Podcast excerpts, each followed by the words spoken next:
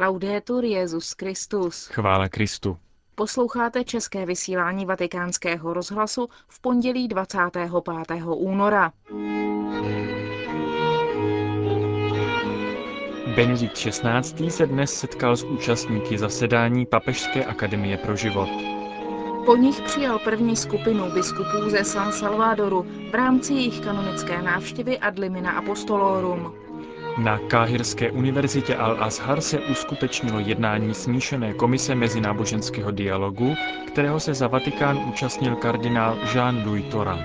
K tomu vám hezký poslech přejí Petr Vacík a Markéta Šindelářová. Zprávy vatikánského rozhlasu. Vatikán. V rámci pravidelných návštěv biskupů z celého světa ve Vatikánu přijal dnes Benedikt XVI. čtyři biskupy ze San Salvadoru. Tato země ležící ve střední Americe na pobřeží Tichého oceánu má rozlohu o velikosti necelé třetiny území České republiky a žije v ní přibližně 6 milionů obyvatel. Čtyři pětiny obyvatel jsou katolíci, ostatní patří k evangelickým vyznáním.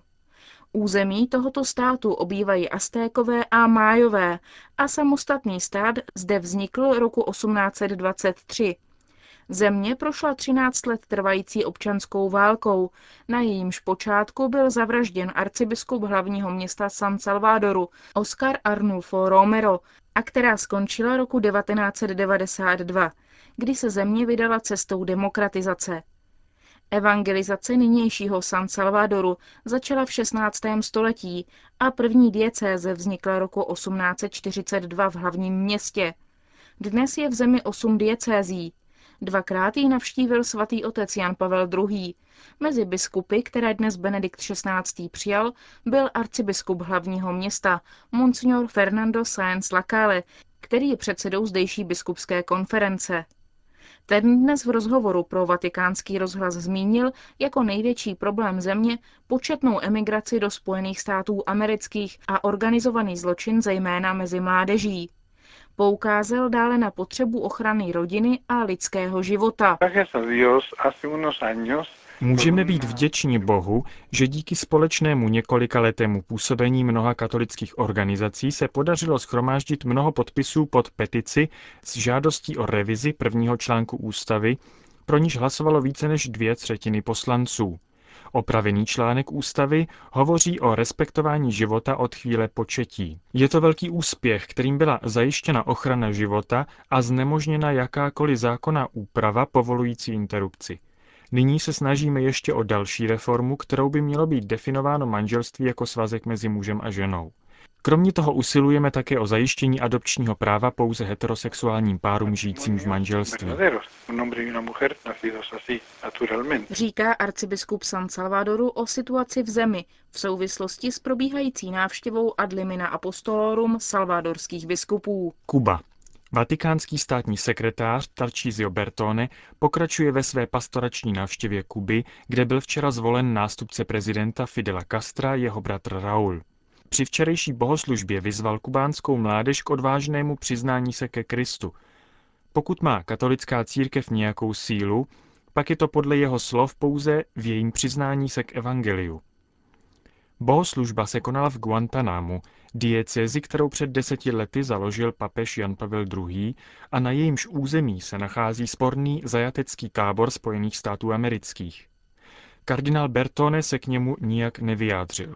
Ujistil Kubánce, že papež Benedikt XVI. spoléhá na trpělivý dialog na všech úrovních kubánské společnosti a že cesta k optimistické budoucnosti Kuby může vést pouze skrze vzájemnou snahu o soulad a porozumění. Jen tak bude možno zahojit rány minulosti. Vatikánský státní sekretář se včera večer setkal s kubánskou mládeží v národní svatyni El Cobre a vyzval mladou generaci, aby byla hlasem těch, kteří nejsou slyšet. Poslední den návštěvy se kardinál Bertone setká s nově zvoleným prezidentem Raulem Castro a promluví na státní univerzitě v Havaně o kultuře a etických základech lidské existence. Návštěva státního sekretáře svatého stolce na Kubě vyvolává velký zájem u latinskoamerických médií. Souvislost jeho návštěvy se změnami ve vedení tohoto komunistického státu vede k úvahám o možných změnách ve veřejné sféře, zejména směrem k demokratizaci a svobodě, i pokud jde o činnost církve. Předseda venezuelské biskupské konference arcibiskup Ubaldo Santana vyjádřil přání, aby bylo zrušeno embargo, které uvalili na Kubu Spojené státy americké. Bílý dům však dnes oznámil, že tak neučiní, protože dosavadní změny nepovažuje za dostatečné. Vatikán. Společnost musí pomáhat těžce nemocným dojít k okamžiku smrti důstojně, znovu připomněl Benedikt XVI. při své promluvě k účastníkům kongresu pořádaným Papežskou akademií pro život, které přijal na audienci. Téma kongresu, který se v těchto dnech koná ve Vatikánu při příležitosti 14.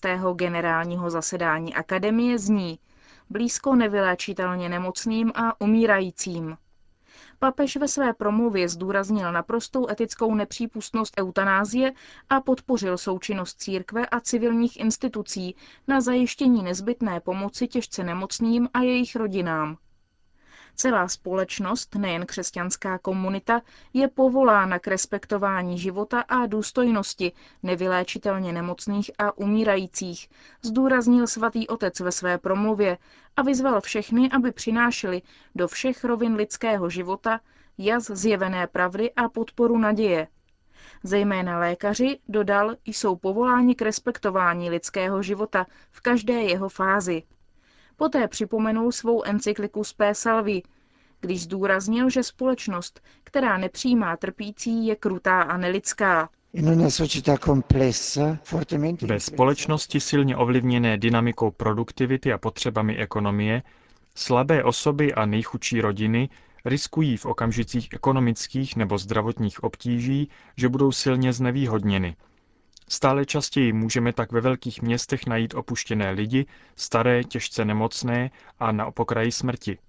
Právě v takových situacích se objevuje nátlak k eutanázii, zejména pokud se na osobu nahlíží z utilitaristického pohledu. Benedikt XVI. pak zopakoval, že etická nepřípustnost jakékoliv formy přímé eutanázie je podle mnohasetletého učení církve neměná a stálá. Upozornil na to, že solidární a humánní společnost musí mít na paměti obtížné podmínky rodin, které dlouhodobě nesou tíhu péče o těžce nemocné, nesoběstačné členy.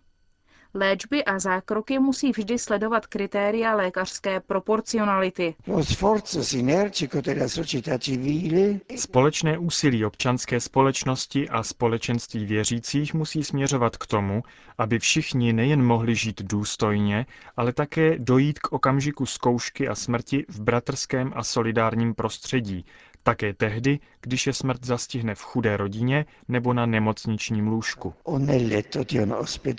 Benedikt XVI. také připomněl, že tak, jako jsou přiznána rodinám práva při narození nového člena, měla by podobná platit pro úzkou rodinu i v okamžiku terminálního stádia nemoci jejich příbuzného. Církev se svými už rozvinutými díly i novými iniciativami je povolána nabídnout svědectví činné lásky, zejména v kritických situacích nesoběstačných osob, které nemají podporu rodiny a těžce nemocným, kteří potřebují paliativní léčbu a také přiměřenou duchovní pomoci. Řekl Benedikt XVI. účastníkům kongresu pořádaným Papežskou akademií pro život. Berlín. Katolická organizace Justicia et Pax volá po mezinárodním kodexu, který by zamezil dalšímu šíření jaderných zbraní. Nově rostoucí jaderné zbrojení, kterého jsme svědky v poslední době, označuje komise ve svém dnešním prohlášení za riziko, které je třeba brát vážně. S rostoucím počtem států, které usilují o vyvinutí vlastních jaderných zbraní, roste také aktivita již dnes vyzbrojených států směrem k navýšení svého jaderného potenciálu. Justícia et Pax vidí nutnost prolomení dynamiky zbrojení pomocí dobrovolného závazku od zbrojení jednotlivých států. Komise se tak odvolává na postoj bývalého ministra zahraničních věcí Spojených států amerických Henryho Kissingera, jak ho formuloval před rokem, kdy spolu s dalšími třemi bývalými americkými ministry vyzval Spojené státy k účasti na hnutí, které povede k eliminaci atomových zbraní vůbec. Konec zpráv. Týden ve Vatikánu. Přehled hlavních událostí od úterý 26. února do pondělí 3. března. Ve středu 27. února v 10.30 dopoledne proběhne v aule Pavla VI. ve Vatikánu pravidelná generální audience Benedikta XVI. Pátek 29. února v 9 hodin dopoledne pronese v kapli Redemptoris Mater papežský kazatel otec Cantalamessa druhé postní kázání pro svatého otce a jeho spolupracovníky z římské kurie. Ve stejný den v 11 hodin přijme Benedikt XVI. na osobní audienci novou velvyslankyni Spojených států amerických paní Mary Ann Glendon.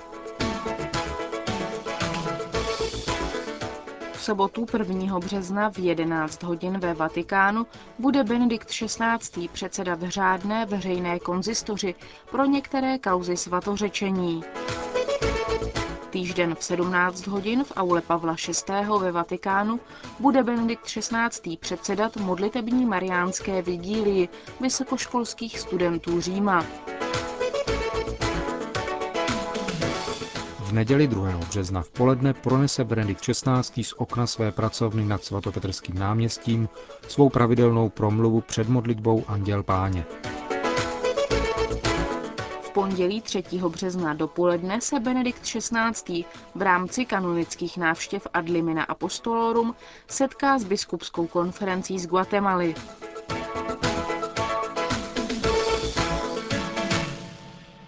Egyptě je v těchto dnech na návštěvě předseda Papežské rady pro mezináboženský dialog kardinál Jean-Louis Torin, který dnes v Káhyře navštívil nejprestižnější islámskou univerzitu Al-Azhar. Pro vatikánský rozhlas odpověděl na otázku po významu této cesty arcibiskup Michael Louis Fitzgerald, apoštolský nuncius v Egyptě a delegát svatého otce u Ligy arabských států.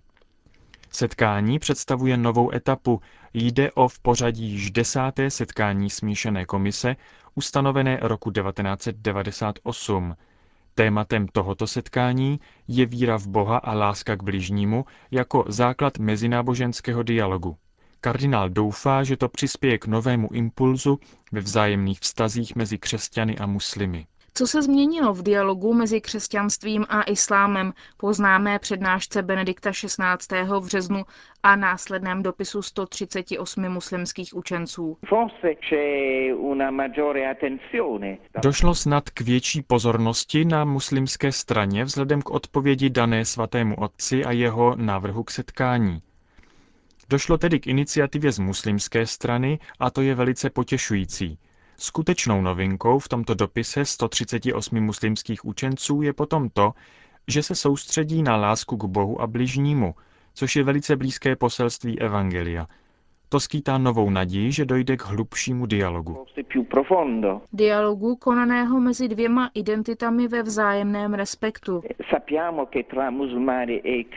Víme, že mezi muslimy a křesťany existují společné body, ale určitě mezi ně nepatří společná víra v Krista. Rozdíly proto musíme respektovat a snažit se nalézt oblasti, ve kterých bude možná vzájemná spolupráce. Co lze učinit pro zlepšení vzájemných vztahů? Myslím, že nejprve je třeba se navštěvovat a poznávat. Známe se velmi často jen povrchně. K tomu je třeba poznat nejen jednotlivé osoby, ale musíme hlouběji poznat i dotyčná náboženství, abychom potom porozuměli lidem, kteří je vyznávají. Myslím, že tady je třeba ještě mnoho udělat, abychom došli k hlubšímu poznání jiných náboženství, zejména islámu. Říká apoštolský nuncius v Egyptě arcibiskup Fitzgerald v souvislosti s další etapou smíšené komise křesťansko-islámského dialogu, která se sešla na univerzitě Al-Azhar za účasti předsedy Papežské rady pro mezináboženský dialog kardinála Torána. Končíme české vysílání vatikánského rozhlasu. Chvála Kristu. Laudetur Jezus Christus.